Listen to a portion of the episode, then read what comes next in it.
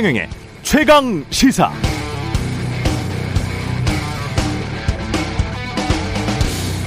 네, 2001년 중국이 WTO에 가입했을 때만 해도 미국도 한국도 중국에 대한 시각이 좋았습니다. 시장으로 봤기 때문이죠. 그냥 팔면 된다, 중국 시장에. 그런데 이 처음에는 경쟁자로 인식하는 사람들이 적었고 그냥 우려만 했을 뿐인데 어, 중국이 급성장을 했습니다. 대미 무역 흑자가 천문학적 액수로 쌓이고 세를 팽창하면서 급기야 미국을 위협하는 수준이 돼버렸습니다. 무서워졌죠. 경쟁자를 넘어서 적으로 인식하기 시작합니다. 실제 미국 퓨 리서치 센터에 따르면 미국을 비롯한 서방 진영 국민들의 대중국 인식은 아주 부정적입니다. 지난해 6월 조사를 보니까요. 중국의 가장 부정적인 국민들 1번인데요. 1번 88%, 미국 76%, 호주 78%, 독일도 71%였습니다. 부정적인 시각이 그렇다는 이야기고 한국도 77%, 일본 다음으로 한국이 높았습니다. 미국이 76%니까요. 한국은 2016년 이후에 이 수치가 갑자기 60% 정도로 치솟으면서 사드 배치 이후에 중국이 보복했던 그런 해였죠. 그 이후에 계속 이렇게 올라갔습니다. 다 좋은데요. 나라간 감정이 좋아지고 뭐 나빠지고 그럴 수도 있고 특히 중국의 인권 탄압, 공산당 독재 이런 문제 심각하죠. 그러나 인권 탄압이 심한 쿠바와 미국은 국교를 정상화했고 그 다음에 쿠바의 인권이 개선 개선됐다. 쿠바가 공산당 독재에서 벗어났다. 그런 말을 들은 적이 없습니다. 외교 관계는 그냥 이익에 따라서 지금 하는 것이고요. 중국과 영토 분쟁까지 하는 일본인들도 중국을 저렇게 싫어하지만 88%가 부정적인 시각을 갖고 있다고 하니까요. 경제 협력에 있어서는 아주 철저하다. 매우 이성적이다는 말씀을 드립니다. 일반 시민들은 중국을 미워할 수 있습니다. 어쩌면 당연하고요. 그러나 정치인들이 감정대로 정치하잖아요. 그럼 나라가 위태로워집니다. 위태로워집니다. 대선 후보들 집권 후에도 똑같은 식으로 언행을 할 것인지 할 수 있는지 지금이라도 한번 점검해 보시기 바랍니다. 네, 안녕하십니까. 6월 10일 세상에 이익이 되는 방송 최경령의 최강시사 출발합니다. 저는 KBS 최경령 기자고요. 최경령의 최강시사 유튜브에 검색하시면 실시간 방송 보실 수 있습니다. 문자 참여는 짧은 문자 50원, 긴 문자 100원이 드는 샵 9730 또는 유튜브에 의견 보내주시기 바랍니다. 새해부터 새로운 기능이 추가된 무료 콩 어플도 많은 이용 부탁드리고요. 오늘은 더불어민주당 윤후덕 정책본부장, 국민의힘 원희룡 전 정책본부장과 함께 여야 유력 후보들의 공약 꼼꼼히 따져보는 20대 대선 특별기획 오로지 공약 두 번째 시간 준비되어 있습니다.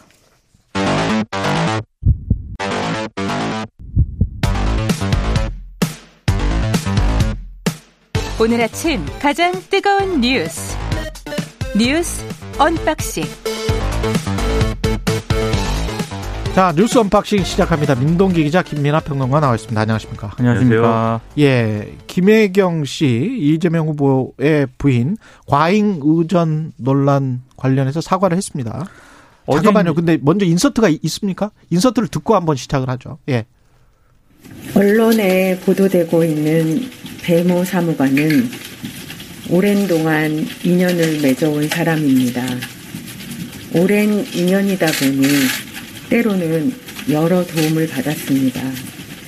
공직자의 배우자로서 모든 점에 조심해야 하고 공과 사의 구분을 분명히 해야 했는데 제가 많이 부족했습니다. 국민 여러분들께 특히 제보자 당사자께 진심으로 사과드립니다. 예. 네, 사과를 했고요. 그리고 이제 자신이 져야 할 책임은 마땅히 지겠다. 그리고 수사와 감사를 통해서 진실이 밝혀질 수 있도록 최선을 다하겠다. 이렇게 얘기를 했습니다. 그리고 선거 후에라도 제기된 의혹에 대해서는 성실하게 설명을 드리고 끝까지 책임을 질 것이다. 이렇게 얘기를 했는데요. 어, 이제 사과 그 회견이 끝난 다음에 기자들이 몇 가지 질문을 했거든요. 예. 법인카드 유용 의혹과 같은 구체적인 사실관계를 물었는데 예. 여기에 대해서는 어, 수사와 감사가 진행이 되고 있다고 들었다. 최선을 다해 협조하고 결과가 나오면 응분의 책임을 질 것이다. 이렇게 얘기를 했습니다. 이게 알았다 몰랐다 그런 이야기는 못 안 했어요? 그렇습니다. 예. 구체적인 그런 얘기는 이제 답변은 안 했고요. 음. 그리고 제보자 A 씨를 피해자라고 생각한다. 이렇게 얘기를 했습니다. 어, 일단 야당은 굉장히 좀 비판적인 입장을 내놓았는데요. 예. 국민의힘은 뭐 경기도 공무원들의 사적 비서 활용, 업무 추진비와 같은 공적 자금 유용, 대리 처방, 관용차 사적 사용과 같은 이런 부분에 대해서는 사실관계를 밝히지 않았다라고 비판을 했고 음. 국민의당도 김 빠진 사이다 같은 기자회견이었다라고 비판했습니다. 그리고 정의당 역시 김혜경 씨 문제에 대한 국민의 의혹이 해소되지 않았다라고 밝혔는데 제보자도 대리인을 통해서 입장문을 발표를 했거든요. 예. 진정성이 느껴지지도 본질을 관통하지도 못한 기자회견이었다. 정작 중요한 질문, 꼭 답해야 하는 질문에는 음. 하나도 정확하게 답변하지 않았다라고 입장을 내놓았습니다. 예. 그 어제 이 사과를 보고 뭔가 음. 의혹이 해소, 해소됐다든지 아 뭔가 아, 진정한 반성이다 뭐 이렇게 받아들일 수 있는 유권자들 많지 않았을 것 같고요. 예. 그럼 누구나 마찬가지일 건데 다만 이제 본인이 이제 직접 사과를 어쨌든 했다는 점 본인이 이제 모습을 음. 드러내서 육성으로 했다는 점 그리고 이 공과사를 구분을 못했다 이 부분을 이제 인정하는 거 아니겠습니까? 예. 그래서 이 부분을 인정한 거하고 피해자에게 사과한 거 이런 것들은 제가 볼 때는 이전의 입장하고 비교했을 때는 분명히 이제 진전된 지점이 있다고 생각을 하고요. 그리고 사실관계를 다 이제 밝힐 수 있었으면 좋았을 텐데 실제로 음. 쟁점이 되고 있는 사안들에 대해서 근데 그거에 있어서는 이제 김혜경 씨 말대로 수사 감사가라는 절차가 진행 중인 상황이기 때문에 또 이 자리에서 뭐 미주알고절 할 수는 없었을 거예요 실제로 그래서 현실적인 한계는 있었다고 보이는데 하지만 근본적인 어떤 그 그런 부분 이게 결국은 이제 이 5급 이 공무원이라고 하는 배, 음. 배모 씨하고 그 다음에 7급이었다고 하는 이 제보자하고 예. 그 사이에 일어난 일에 대해서 사과를 하는 것인지 아니면은 어, 기회경 씨가 어쨌든 전반적인 사안에 대해서 어, 이 배모 씨의 도움을 그냥 몇 번 받은 게 아니라 전반적으로 이 상황에 대해서 좀 관여가 돼 있는 것인지 음. 이런 것들은 좀 분명히 해줄 필요가 있었다고 생각을 하는데 어쨌든 그런 것에 도달하지 못한 건 이제 아쉬운 부분입니다. 그러니까 배모 씨에게 지시나 공모가 있었는지 그리고 이제 어떤 돈으로 이런 음식들이나 창거리들이 계속 오고 있는지에 관해서는 이제 상식적으로 생각을 해보면 이게 어떻게 처리되는 거예요? 아니면 누구 돈이에요? 이게 물어는 봐야 될 것 같거든요. 그렇죠. 예. 그리고 우리가 가령 뭐 추석 때 어, 어디에서 뭐가 왔다 그러면 이게 누구로부터 온 것이냐 물어는 보잖아요. 그렇습니다. 그렇죠. 근데 이게 이제 얼마나 많이 있었는지 그리고 사실은 지자체장들이 경기도뿐만이 아니고 이런 것들을 지금 하고 있는 건지 이런 제대로 감찰이나 수사를 해야 될 것 같고 제대로 또 좀 대답을 해야 될 것 같습니다. 이 문제에 관해서는.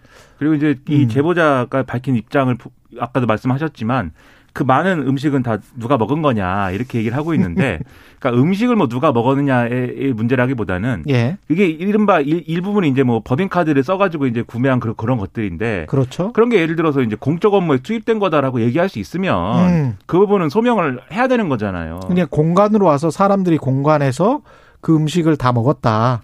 회의를 뭐, 하면서 그렇죠. 먹었다. 그러면 이제 공적 업무인데 그렇죠. 그게 이제 사택에 들어가서 그렇죠. 가족들이 먹었다. 그러면 이게 사적 유형입니다. 그렇죠. 근데 예. 이 녹취를 보면 사택으로 간 걸로 추정이 되기 때문에 음. 그런 부분에 대해서 이제 어, 해명할 수가 없는 상황으로 보여요. 결국은 네. 그렇다고 하면은 이 문제에 대한 국민들의 이제 판단이 있어야 될 것이고 음. 그리고 근본적으로는 이런 사태가 벌어진 게 결국 이재명 후보가 도지사였기 때문에 벌어진 거잖아요. 그렇죠. 그럴 그럴 수 있었던 거잖아요. 예. 그러면 이재명 후보도 음. 이 부분에 대해서 앞으로 낮은 자세로 유권자들에게 설명하고 이해를 구하고 이런 과정을 좀 가져야 음. 유권자들도 어, 어느 정도까지는 어, 이게 어떤 진정성 있는 사과이구나라고 납득을 하지 않을까 생각을 합니다. 예.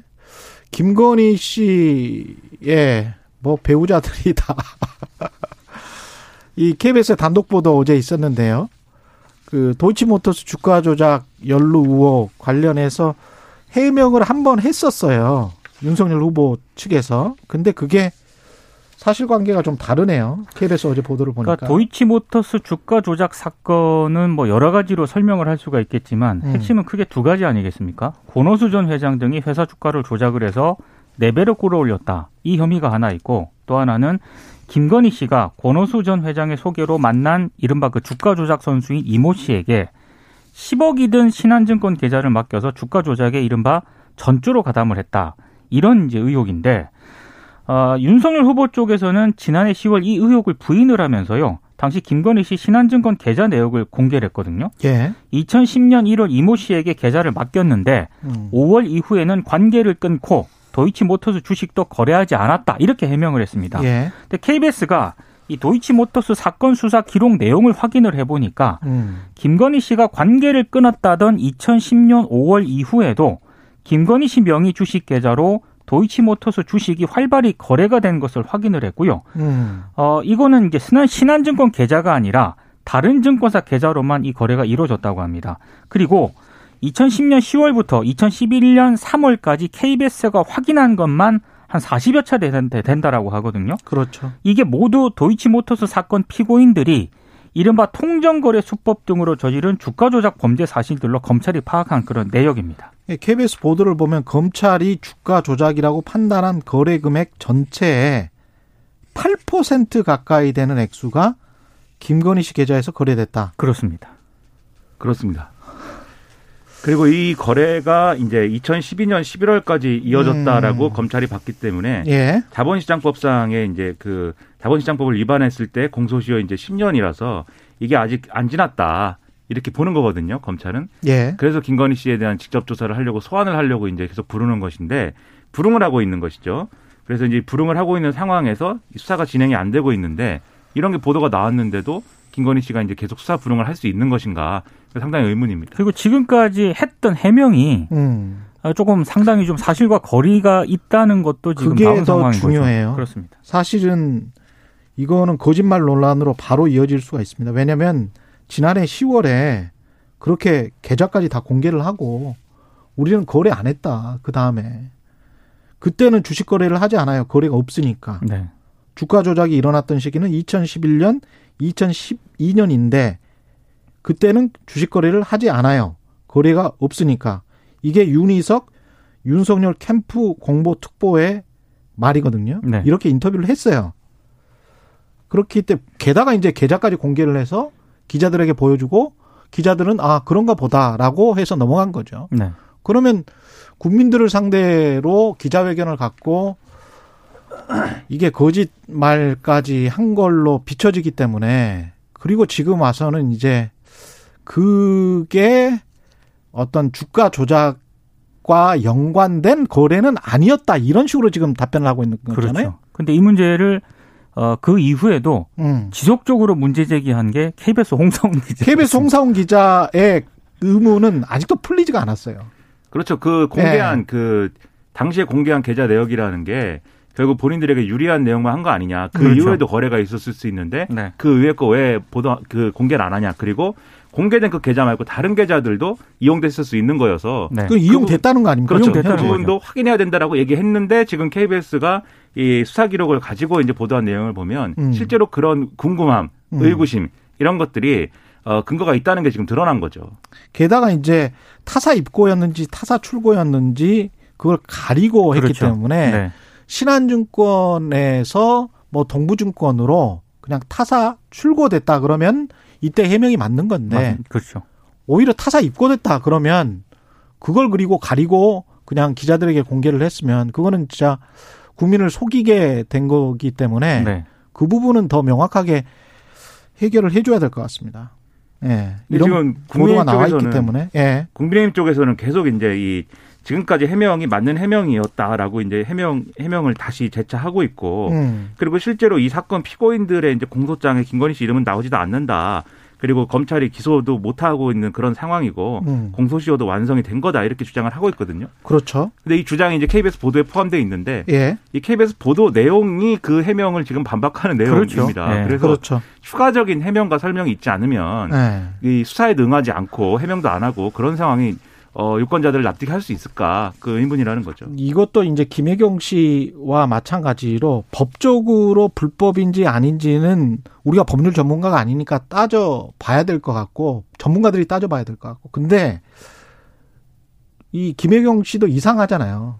이, 이상하잖아요. 그리고 이- 이상하다기보다는 예. 이 사실과 다르게 지금까지 해명한 부분들이 있어 보이는 거죠. 그렇죠. 예. 그리고 이 주가 조작과 관련해서도 이상한 부분은 왜 그러면 그렇게 작은 주식을 코스닥에 있는 작은 주식을 그렇게 많이 대주주의 지위에 오를 정도로까지 그렇게 음. 사서 그것도 또 굉장히 또 친한 걸로 보이잖아요. 그 도이치모터스의 회장과 그런 것들이 이상하다는 거죠. 그리고 그 주가 조작 시기와 좀 일치하는 거래 내용까지 지금 나와버리니까 그런 것들입니다. 그러니까 예. 그런 의심들을 이제 언론이 이제 이 어떤 의문의 형태로 제기를 하고 했을 때 그러니까 설명이 되는 방식으로 이걸 해명을 해줘야 되는데 오히려 좀 불쾌하고 예, 그런 의문이 제기되는 거에 대해서 어, 그런 반응을 보이는 것이 여러모로 유권자들의 판단의 대상이 되기 때문에 제대로 이제 설명해 줘야 된다는 거죠.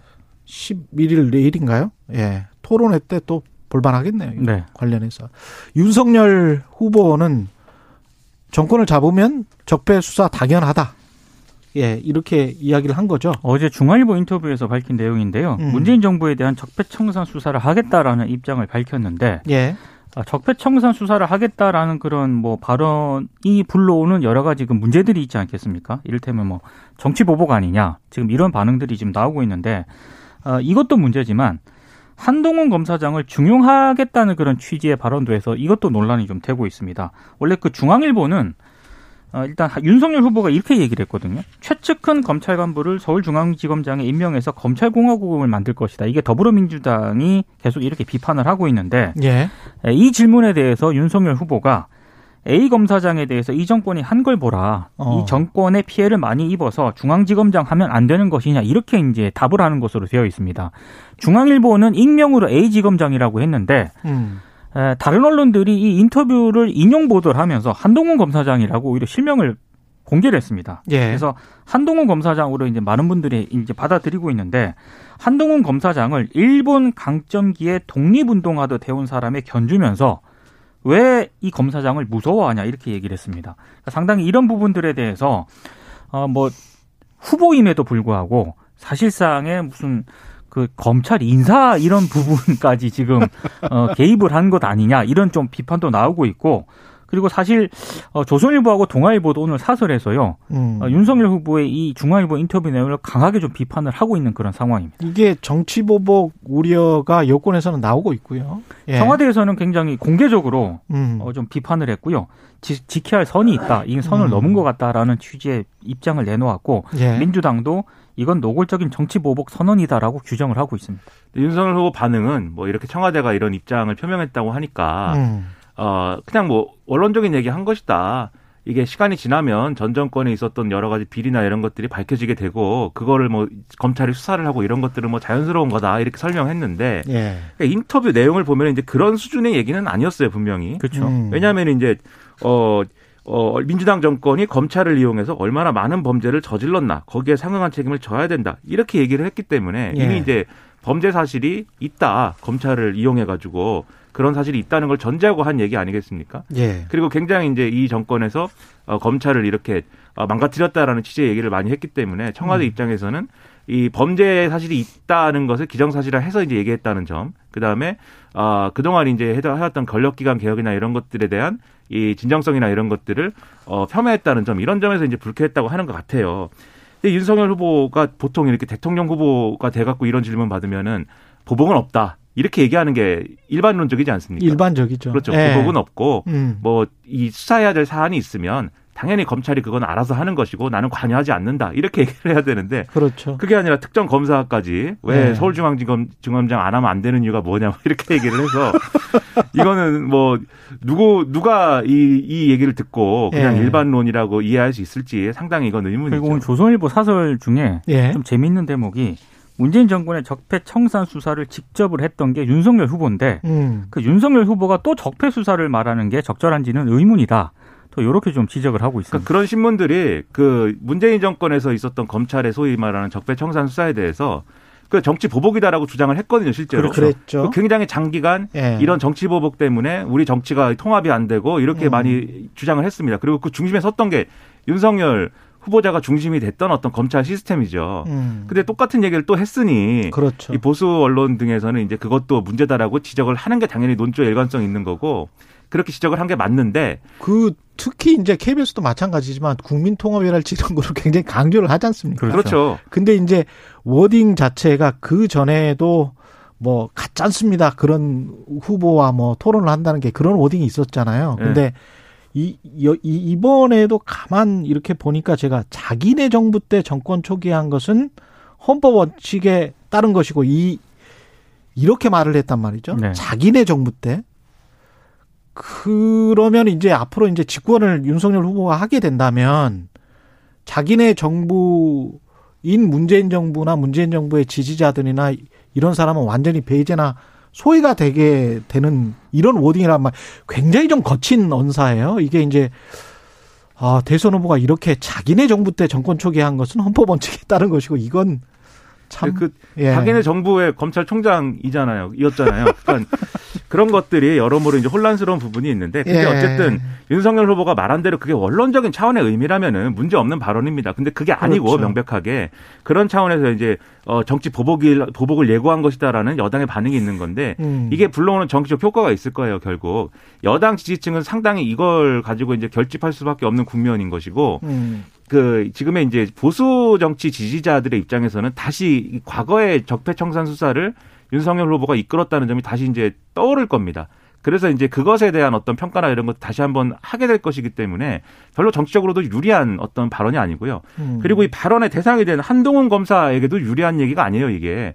예를 들어 실제로 윤석열 정권이 돼가지고 그렇죠. 한동훈 검사가 이 중용된다. 예. 그러면 그게 친정권 검사 아닙니까? 예. 그런 경우에 예를 들면 한동훈 서울중앙지검장이 탄생했는데 음. 이 친정권 검사라는 평가를 받지 않을 수 있는 유일한 길은 윤석열 당 그, 그때가 되면 윤석열 정권이니까 윤석열 대통령이겠죠. 그 가정하에서는. 예.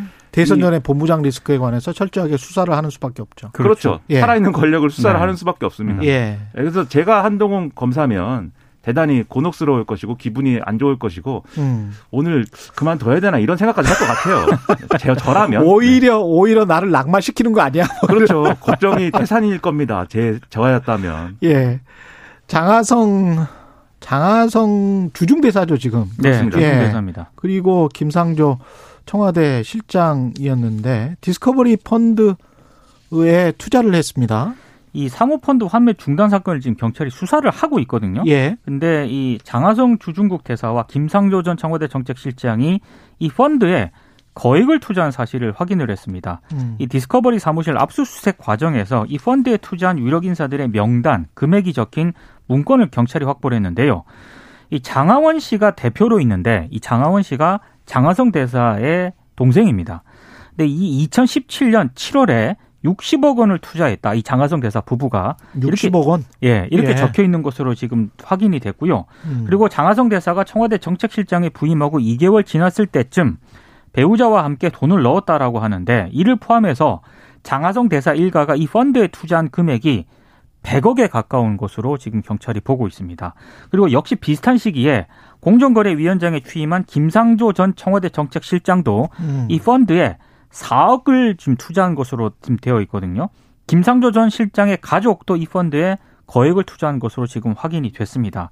아, 그래서 여기에 대해서 장하성 대사가 입장을 내놓았는데 펀드 가입과 관련해서 공직자 윤리법 등 법률 위반 사항이 없다. 펀드 손실을 보전받은 적도 없다. 이렇게 해명을 했고 음. 어, 다만 동생이 운영하는 펀드가 무리를 빚은 것에 대해서는 고위공직자로서 송구하게 생각한다. 필요하면 추가로 소명을 받고 조사도 받겠다. 이렇게 해명을 했고 김상조 전 실장도 입장문을 내놓았는데요. 일단 매우 송구스럽게 생각한다라고 입장을 내놓으면서도 자신은 공직자 재산 등록 때 투자 내역을 성실히 신고했고 공직자로서 관련 법령상 의무를 위배한 바가 없음을 분명히 말씀드린다. 이렇게 해명을 했습니다. 둘 다 손실을 봤다면 문제될 건 없을 것 같은데. 그거 이제 확인을 네. 해봐야 되겠지만 확인을 해봐야 되죠. 음. 이런 부분이 있죠. 이 두 분이 가입한 상품은 개방형 펀드인데 그렇죠. 이게 일반인들이 다 하는 건 아니라고 해요. 어. 일반인들은 폐쇄형 펀드에 많이 가입을 한 상황이었기 그렇죠. 때문에 이 입출금이 자유로운 게 이제 개방 개방형. 펀드죠. 그렇죠. 그래서 예. 이게 혹시 뭐 그런 말씀하신 대로 이제 손실을 이제 좀 피하거나 보존해 줄 수 있었는지. 그렇죠. 네. 다른 사람들 환매 못, 못 했는데 그러면 문제가 되죠. 그렇죠. 그러면 이제 문제일 것이고 예. 그냥 여기에 더해 가지고 한 한 번 더 나아가서 생각해 볼 게 이게 결국 동생이 하는 동생이 하는 펀드 아닙니까? 그리고 동생이 좀 지금 논란이 되는 네. 미국에 있는 사모사치에 투자해 가지고 이걸 이게 결, 이 성과가 좋을 거다라고 해 가지고 투자를 다 한 건데 지금 여러 가지 정황을 보면은 장하성 주중대사가 청와대 정책실장에 있을 때 여기저기 권유해 가지고 다들 여기 투자한 거 아니냐를 의심을 해볼 수 있는 그런 정황이에요. 아, 그렇게 되는 거군요. 그렇죠. 지금 이 그렇죠. 스토리가. 그렇죠. 그러면 이게 본인이 청와대에 있는데 자기 동생이 하는 펀드에 다 이거 투자해가지고 한번 해보자라고 하고 그게 문제가 되고 심지어 지금 어, 수사기관은 이 동생인 장하원 씨가 처음부터 이게 문제가 될 수 있다는 거를 알면서도 이거 한 거 아니냐 아. 이렇게 의심하고 있는 상황이거든요. 실제로 고려대 그 교내 기관이 있지 않습니까? 그렇죠. 이 펀드에 투자한 사실이 국정감사에서 이미 언급이 됐거든요. 아. 그리고 복수의 이 대학 교수들, 고려대 교수들도 이 디스커버리 펀드에 거액을 투자한 것으로 나왔기 때문에 여기에 만약에 이제 장하성 대사가 관여가 일정 부분 돼 있다라고 장하성 한다면 대사는 고려대 대, 교수였고. 그렇습니다. 그렇죠. 그건 조금 논란이 제기될 수 있는 대목. 그러네요. 그러니까 이게 윤리적인 문제가 문제는 분명히 있다는 생각이 들어요. 이 정부에서 자꾸 펀드에 투자를 해가지고 뭐 어 이게 여러모로 논란이 되고 뭐 이런 상황들이 계속 나타나고 있는데 이거는 공직자윤리법이나 이런데 빈 구멍이 분명히 있다는 생각이 들고요. 음. 그리고 이게 꼭 그런 법률적인 어떤 그런 부분들을 떠나서 과연 청와대에 있는 청와대의 이 실세라고 불리는 사람이 자기 동생이 하는 펀드에 이런 식으로 이제 투자를 막 이렇게 권유했다고 하면 그게 윤리적으로 용납이 되는 일인가도 그렇습니다. 상당히 의문이 그렇습니다. 커집니다. 예. 그 고려대랑 김상조 교수, 뭐 장하성 교수 서로 다 친했으니까 거기다가 이제 청와대에서 같이 근무를 했으니까 네. 문제가 충분히 되겠습니다. 그렇게 되면. 그렇죠. 예. 알겠습니다. 여기까지 하겠습니다. 뉴스 unboxing 민동기 기자 김민아 평론가였습니다. 고맙습니다. 고맙습니다. KBS 일라디오 최경영의 최강시사 듣고 계신 지금 시각 7시 46분입니다.